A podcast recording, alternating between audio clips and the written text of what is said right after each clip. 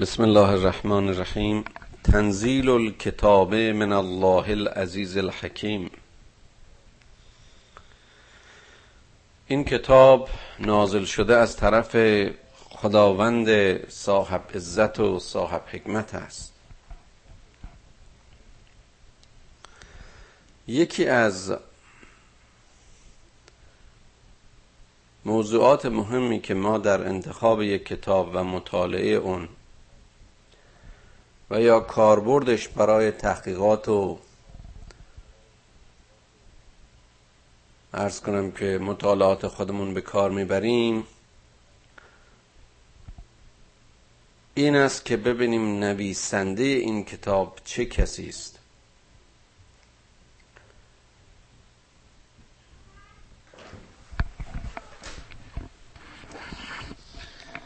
موضوع کتاب چیست و تاریخ تحریر این کتاب چه زمانی است؟ البته نکات محت... مهمتر دیگری هم نیز هستند که این بستگی دارد باز به اون موضوع مورد مطالعه ما، ولی این سه مسئله کلی رو ما در انتخاب کتابی که برای مطالعه و تحقیقمون انتخاب میکنیم در نظر میگیریم. هرقدر این نویسنده برای ما معروفتر باشد، عمق دانش و سواد و حکمتش بیشتر باشد، موضوعی که درباره اون در کتاب خودش بحث میکند به واقع نزدیکتر باشد، جامعتر باشد و مطلبی که بیان می کند تازه تر باشد، این مرجع و یا این مأخذ برای ما ارزشمنده و مفیده. و در یک بیان کلی اهمیت و سندیت اون کتاب برای ما بیشتره. به زبان اینها اون اتنتیسیتی و سندیت و مقبولیت اون کتاب چیزی است که این عوامل برای ما مشخص میکنن. در مورد کتاب خداوند و یا کلام خداوند بارها در این قرآن و در اغلب در سرفصل سوره ها با قاطعیت و کلامی محکم این مسئله رو که من بهش اشاره کردم، یعنی مسئله اصلیت و سندیت و یا اتنتیسیتی رو به زبان فرنگی کاملا بهش اشاره شد.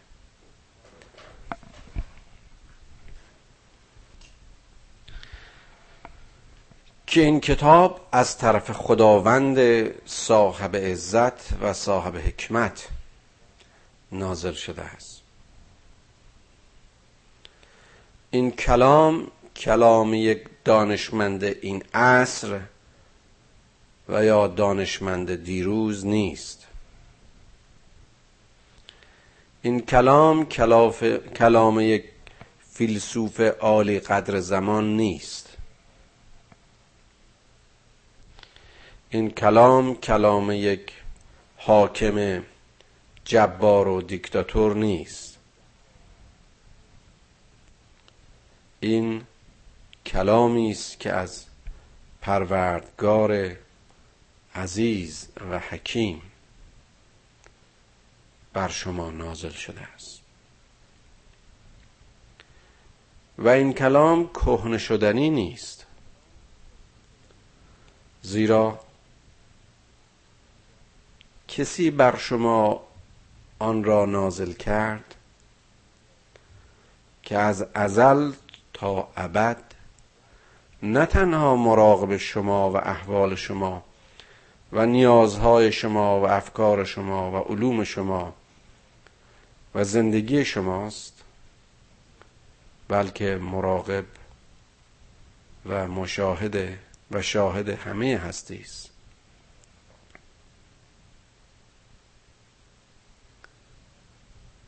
موضوع کتاب همونطوری که قبلا اشاره کردیم و باز هم اشاره خواهیم کرد، در مجموع هدایت است. هدایت هر چه که در زندگی هست، در حیات هست، در هستی هست، نه تنها انسان، همه مخلوقات و موجودات، از هر علمی، از هر تجربه‌ای، از هر مثالی، از هر فکری، از هر اندیشه‌ای، مرامی، طایفه‌ای در این کلام خدا یاد شده است. این جامعیت و کاملیت فقط خاص قرآن است و بس.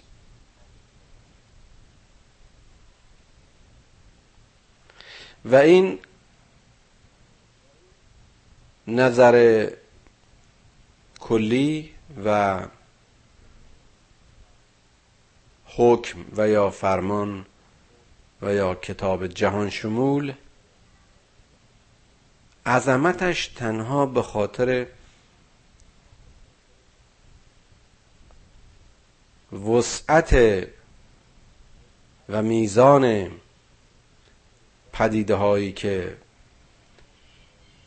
در بر میگیره و دربارش صحبت میکنه نیست،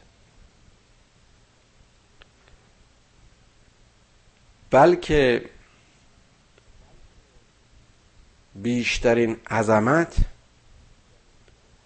در ارزش این کلام است، در تعیین ارزش هاست، در تفریق و تشخیص میان حق و باطل است.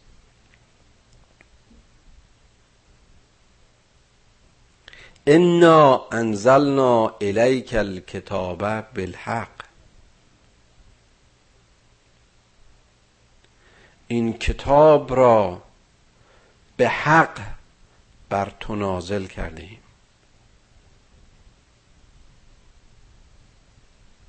و چه تشخیص میان حق و باطل اگر معیاری وجود نداشته باشد امکان پذیر نیست.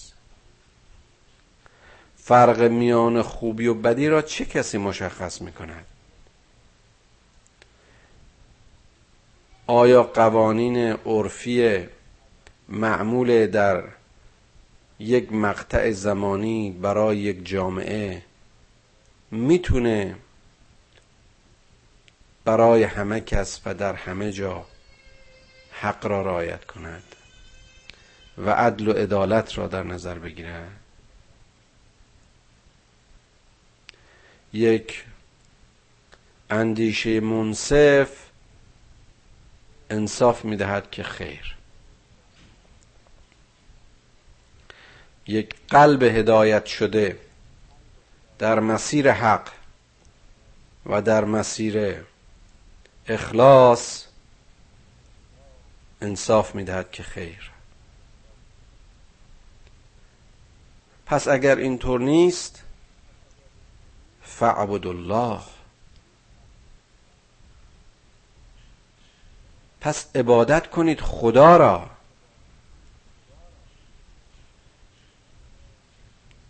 خدایی که مخلصا له الدین.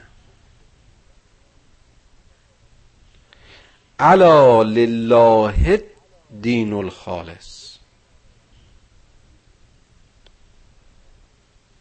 همه آلودگی ها، همه چهره ها و صور شرک رو از عبادات خودتون به دور بکنید،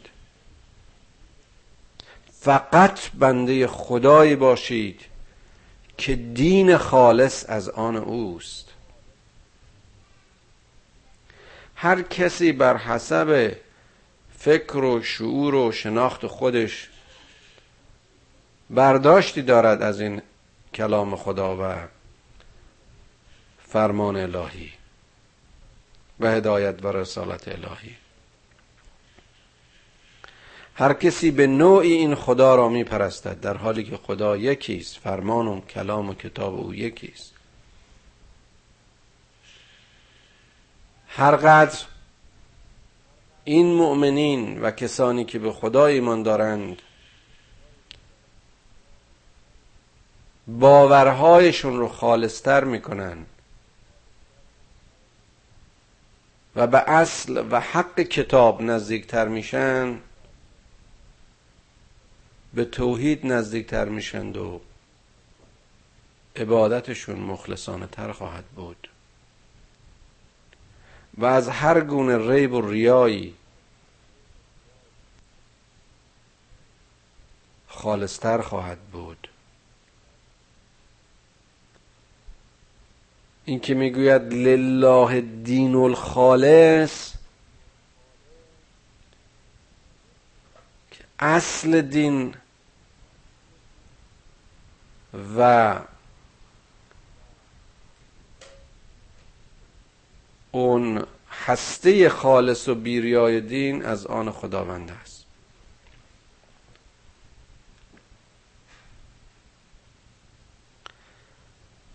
والذین اتخذوا من دونه اولیاء والذین اتخذوا من دونه اولیاء ما نعبدهم الا لیقربونا الی الله الا لیقربونا الی الله زلفا ان الله یحکم بینهم فیما هم فیه یختلفون. اونهایی که غیر خدا رو به خدایی برمیگزینند، اونهایی که بنده خالص خدا نیستند و پرستش هایشون در برگیرنده آلودگی ها و صور آشکار و پنهانی از شرک هست، اشاره به بت پرستان اون زمان که می گفتند ما این بت ها رو می پرستیم و این بت ها رو قبول داریم به خاطر اینکه اینها ما رو به خدا نزدیکتر میکنن، از طریق این هاست که ما به آفریدگار متوجه و متذکر میشیم. این پیام بر اونها آمد که خیر، این عبادت و ستایش شما و این ایمان شما مقبول نیست.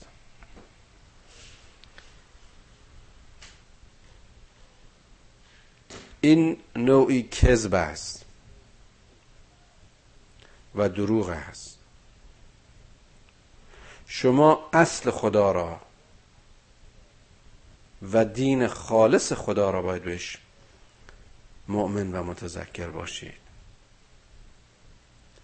و خداوند در این چیزی که با تو این کفار و بت پرستان اختلاف میکنند در یوم حساب حاکم خواهد بود. ان الله لا یهدی من هو کاذب کفار.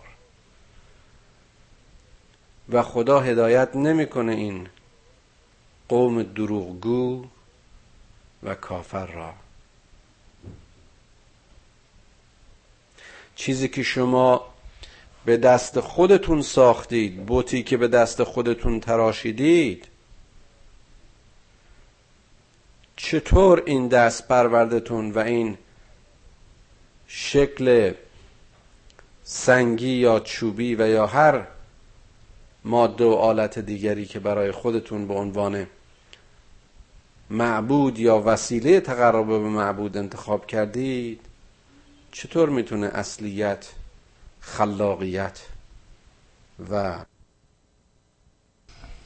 این بت‌هایی که مصنوع خود شماست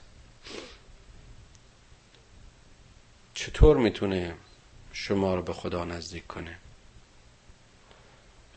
شما اگر اندکی انصاف و شعور به کار میبردید و به خودتون، حیاتتون، حرکاتتون، فکرتون، اندیشتون توجه میکردید،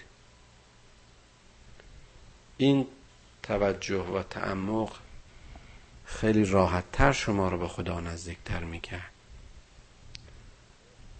به خاطر دارید که در ترجمه های قبلی گفتیم که این خدا به شما از ورید گردنتون نزدیک تره.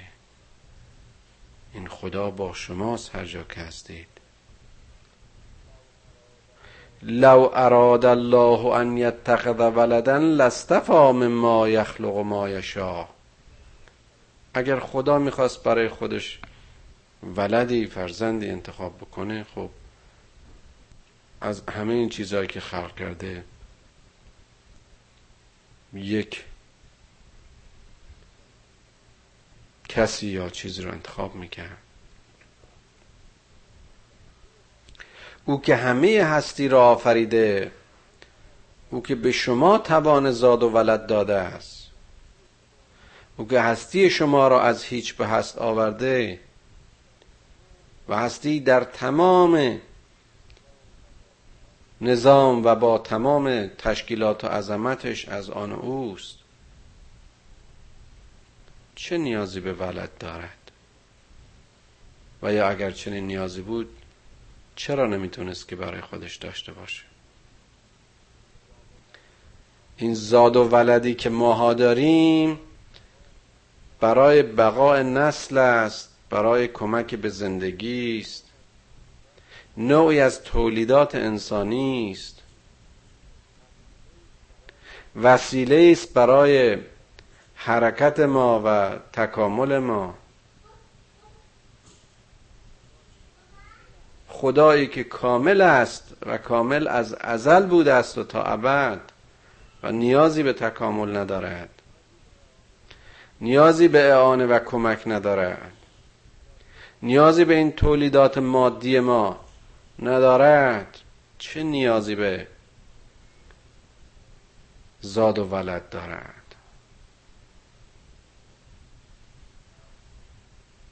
سبحانه هو الله الواحد القهار. او از این حرفا منزه است. او همه هستی را دارد، او فرمانروای همه هستی است، او را با این نیازهای انسانی، با این خواهش ها و تمناها و هوس ها و شهوت ها رابطه و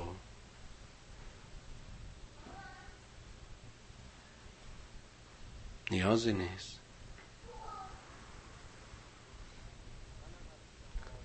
خلق السماوات والارض بالحق یکبر اللیل علی النهار و یکبر النهار علی اللیل و سخر الشمس و القمر کلون یجری لعجل مسما علا هو العزیز الغفار. برای توضیح و تشریح خداوند واحد و قهار، خداوندی که صاحب همه قدرت هاست و عالم و قادر بر هستی است، میگوید که او همه آسمان ها و زمین را به حق خلق کرده است. او کسی است که روز را از دل شب بیرون میکشد و روز را از دل شب بیرون میکشد و باز هم روز را با تاریکی شب به پایان میرساند. او کسی است که خورشید و ماه همه در تسخیر اوست. اینها پدیده های آفریده او هستند.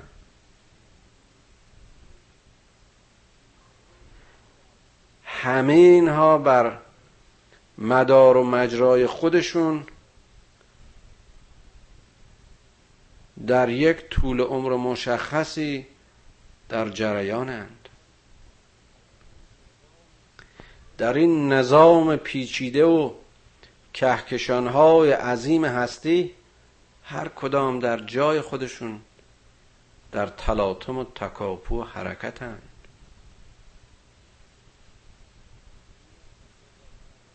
این است قدرت پروردگار، این است حکمت و عزت آن واحد القهار. این زندگی که شما دارید و ما داریم، این یه جرقه است، یک شکوفه است از بی نهایت شکوفایی های این هستی. ما انسان ها ذراتی هستیم، ذره هایی هستیم، قطره هایی هستیم از این اقیانوس بیکران هستی و این امیال و تمناهای ما و خواهشهای ما که زایده زندگی و نفسانیات ماست تظاهری از کششها و کوششهای ما در دنیای خودمون و در دوره حیات ماست که چقدر مغایرند و متفاوت.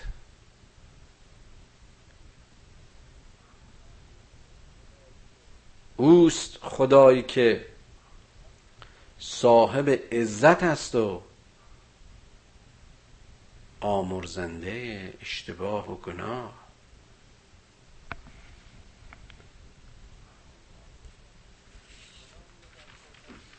کدام یک از قدرتمندان بشری ذره از این صفات قهر و غفران خدا را داشتند؟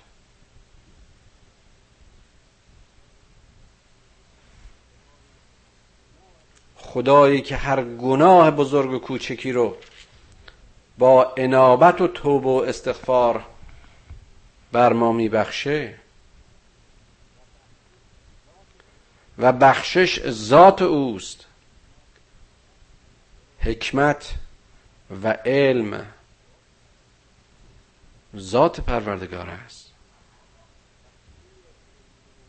و همه علم و عطوفت و بخشش و حکمت و همه صفاتی که ما انسان ها داریم تظاهری است از سرچشمه همه این صفات که به صورت دمی در وجود ما دمیده شد.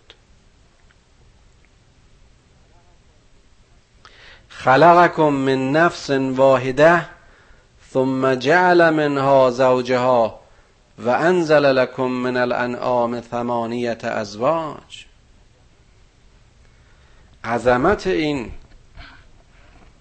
کتاب پروردگار و کلام پروردگار این است که در هر سوره، در هر بحث، در هر بخش به اساس خلقت و خاستگاه انسان اشاره می کند به زبانی بسیار ساده و همه کس فهم. شما ای انسان ها، ای آدم و آدمیان، ما شما را از یک نفس یک تن خلق کردیم و زوج تو را نیز از تو آفریدیم. چقدر این زیبا، ساعتها واقعا میشه بحث کرد راجع به خلقت اولیه و خلقت آدم و حوا.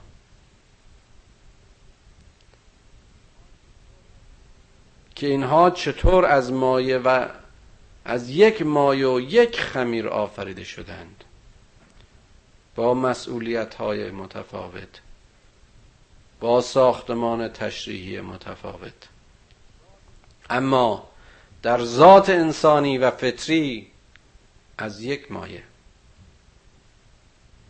از یک واحد. یکی بر دیگری رجحانی ندارد.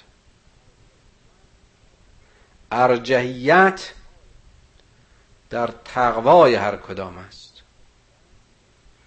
ارجحیت در مسئولیت پذیری و اجرای امر پروردگار است. ارجحیت در عبادت خالصانه حق است، نه در جنس و یا سکس. و انزل لکم من الانعام ثمانیة ازواج،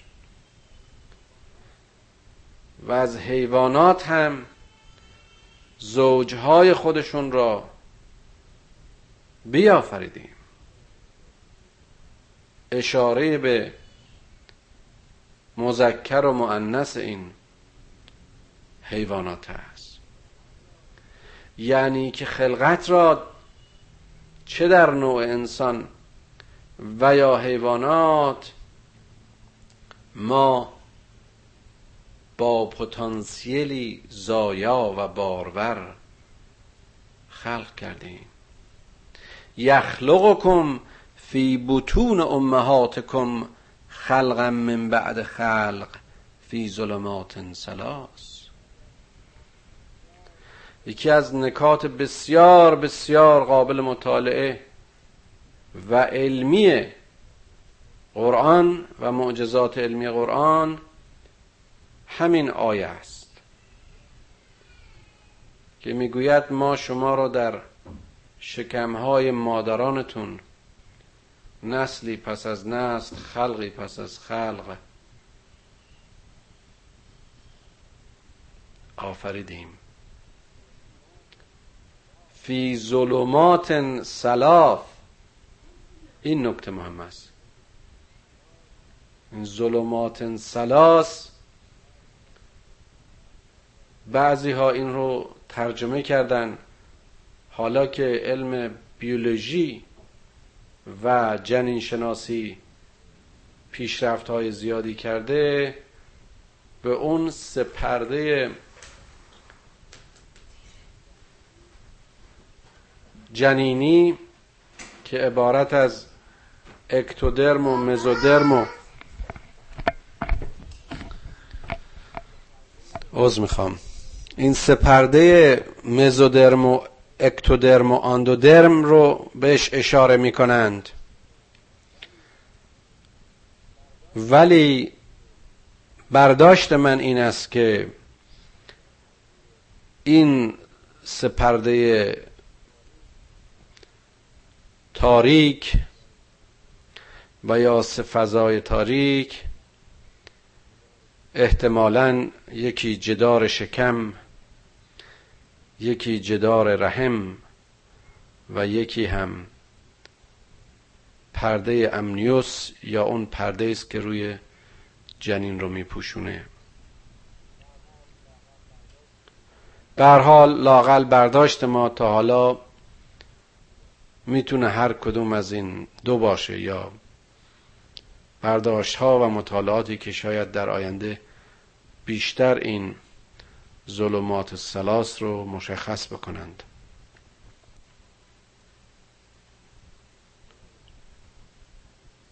ذالکم الله ربکم له الملک. این خدایی که در این فضای تاریک هسته وجودی شما رو از اون ذره ریز غیر قابل رؤیت با چشم غیر مسلح به وجود آورد و در طول زمانی مشخص موجودیت شما را در اون قشاهای تاریک شکل داد و هر کدام از شما را به شکلی و چهره‌ای به جهان آورد و از طریق ذرات و دانه‌های کروموزومی جنسیت شما را مشخص کرد و از همون طریق صفات و خصال نسل‌ها و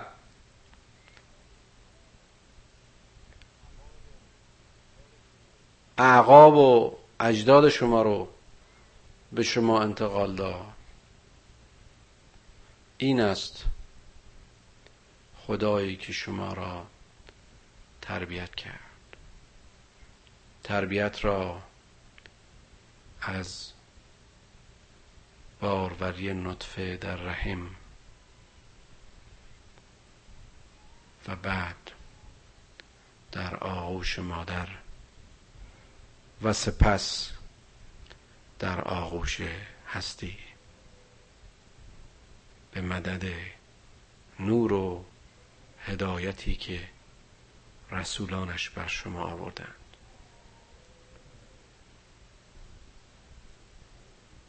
اوست که هستی از آن اوست.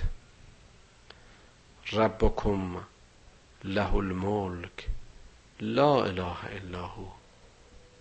هیچ کس جز او نیست. این آیه توحید از قاطع ترین و محکم ترین آیات پروردگار است.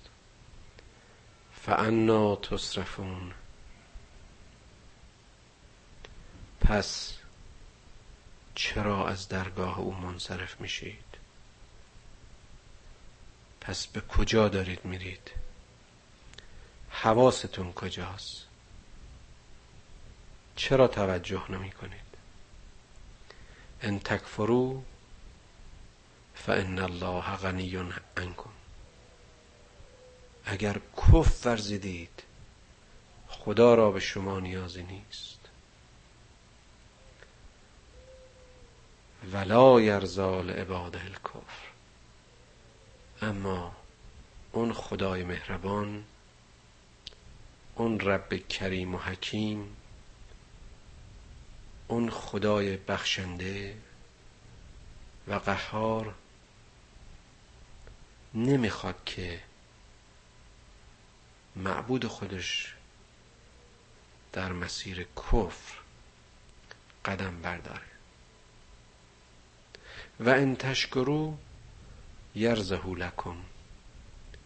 و اگر ایمان آوردید و شکر کردید به همه این صفات و همه این ارزش هایی که خدا در وجود شما گذاشت و هستی را یک بار بر پای شما ریخت و مسخرتان کرد و ملائک را بر شما به سجده وادار کرد،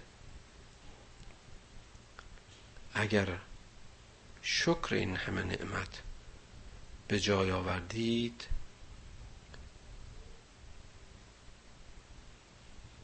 او از شما راضی خواهد بود. ولا تزر وازرتون وزر اخرى. و هیچ کس بار مسئولیت دیگری را بر دوش نخواهد کشید. هر کسی موظف و مسئول وظیفه انسانی خودش هست. از زیر بار این امانتی که در تعهد اولیه انسان و خدا، بشر برای خلیفگی خدا پذیرفته، نمیتونه که شونه خالی کنه. به حساب اینکه همه این راه رو میرند و یا همه این راه رو رفتند، همه به اشتباه رفتند و یا همه به خطا رفتند، وظیفه رو از مؤمنی که راه حق و ثواب و هدایت خدا را پذیرفته و قبول کرده، رفع تکلیف نخواهد کرد. ثم الی ربکم مرجعکم فینبئکم بما کنتم تعملون. بنابراین برگشت همه شما به سوی خدای شماست، به سوی همین رب، به سوی همین خدایی که مشخصاتش رو هر بار گفتیم و باز هم تکرار میکنیم و او شما رو به کرده هایتون متوجه خواهد ساخت. انه علیم بذات الصدور، که او دانای بر قلب های شماست، که او فکر و اندیشه شما را میخواند و میداند.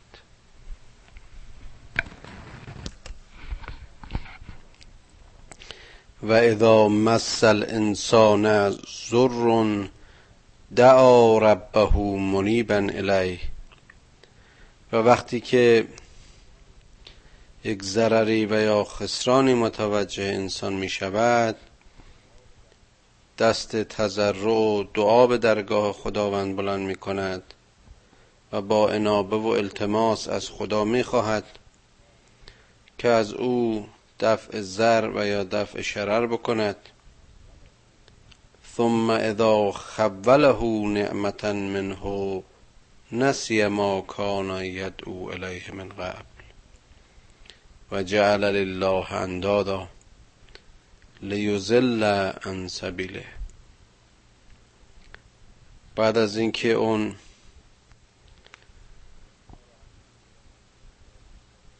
ناراحتی و یا گرفتاری و یا ضرر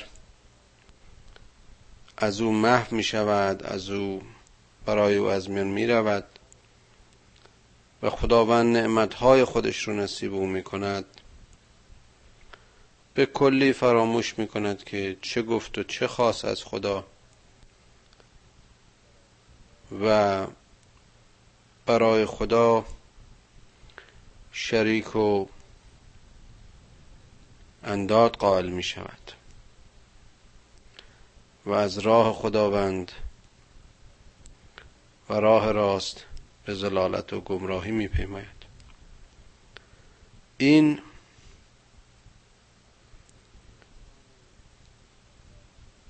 کفران بشر و نعمت ناشناسی اوست. همه ما در زندگی دچار این حالت متاسفانه شده ایم که هرگز نعمتهای خدا رو چنان که باید شکر نمیگذاریم و وقتی هم که در پای امتحان و به عنوان آزمایش هایی که در مسیر راه زندگی ما قرار می گیرند با یک مشکلی و یا اون چه که به نظر ما می رسد مصیبتی مواجه می شویم، فوراً یا دست به شکایت و یا اگر شاکی نباشیم دست نیاز به سوی خدا دراز میکنیم و با تضرع لابه و التماس میخوایم که از ما رفع شر بکند. ولی چه بسا که اون وسائلی رو که باعث دفع شر میشن ما بیشتر بهش متوجه میشیم و نقش اون وسیله ها را از نقش خداوند مهمتر میدانیم و یا حتی اگر تلاش و کوشش خودمون باعث از بین رفتن اون گرفتاری میشه، باز هم خودمون رو بر خدا مرجح می‌داریم و این است چگونگی شریک قائل شدن با خدا. یعنی همونطوری که قبلا عرض کردم، این که دست خدا بالاترین دست هاست و او وسیله ساز ترین وسیله ساز هاست رو از یاد میبریم.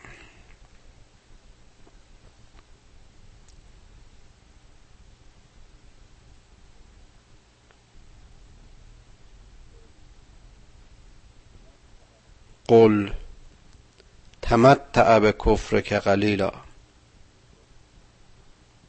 به چنین کسی بگو که ای بیچاره کمتر به کفر و عصیان و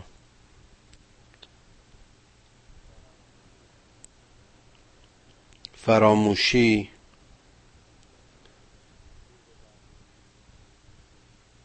رو ببر و احساس لذت کن. انک من اصحاب النار، که در این مسیر تو به سوی دوزخ روان خواهی شد و از اصحاب جهنمی.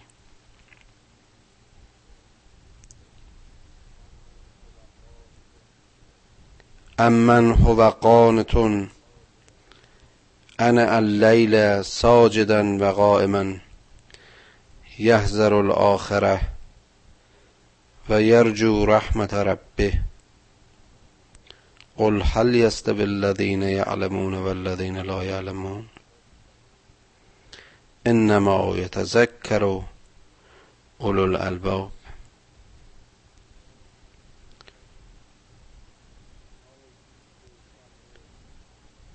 آیا کسی که شب رو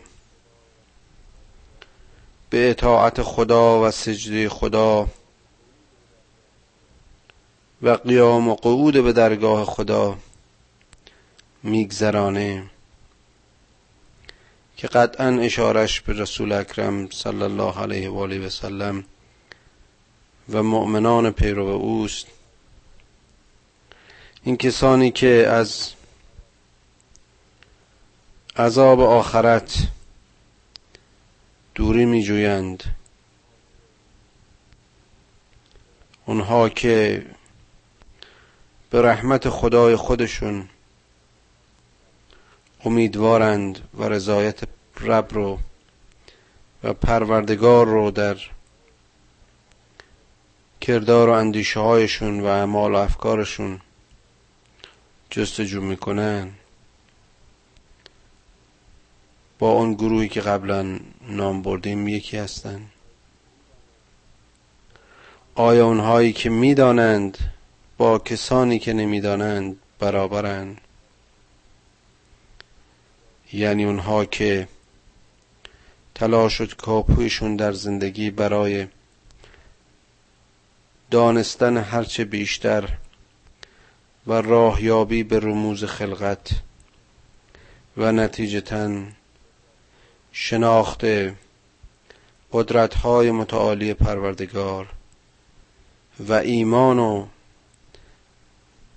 سیر به سوی حق هستند، با اونهایی که زندگیشون را در جهل و ضلالت و بیدانشی به سر میبرند یکی هستند.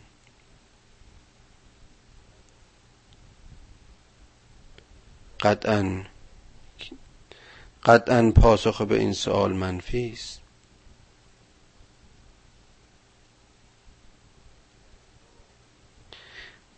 این تذکرات ما این تذکرات ما باعث بیداری اهل خرد است. صاحب خردان و صاحبان اندیشه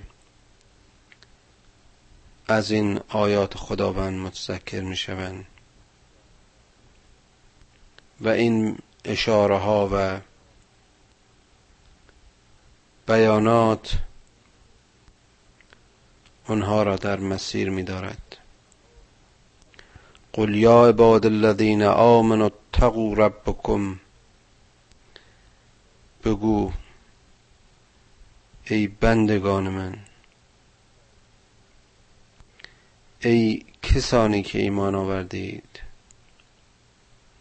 از خداوند تقوا پیشه کنید. از خداوند تقوا پیشه کنید. للذین احسنوا فی هذه الدنیا حسنه،